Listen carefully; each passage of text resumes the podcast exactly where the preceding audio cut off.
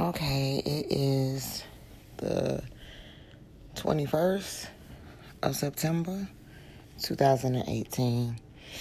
I'm sitting in my room and I'm kind of getting downloads, so I just want to get them out.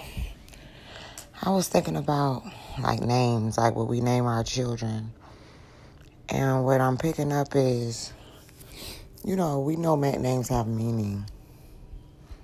You know, it has origin, words have power. Um, like for instance, people with the same name, like Keisha.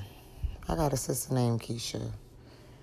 I ain't never met a Keisha that don't take no shit. Like all Keishas that I know is with the shits. Like, is that a coincidence? All the people named like last name Angel, are they sometimes more so? Or their name is Angel or Heaven. Like, what are their demeanors? So that just came up, you know.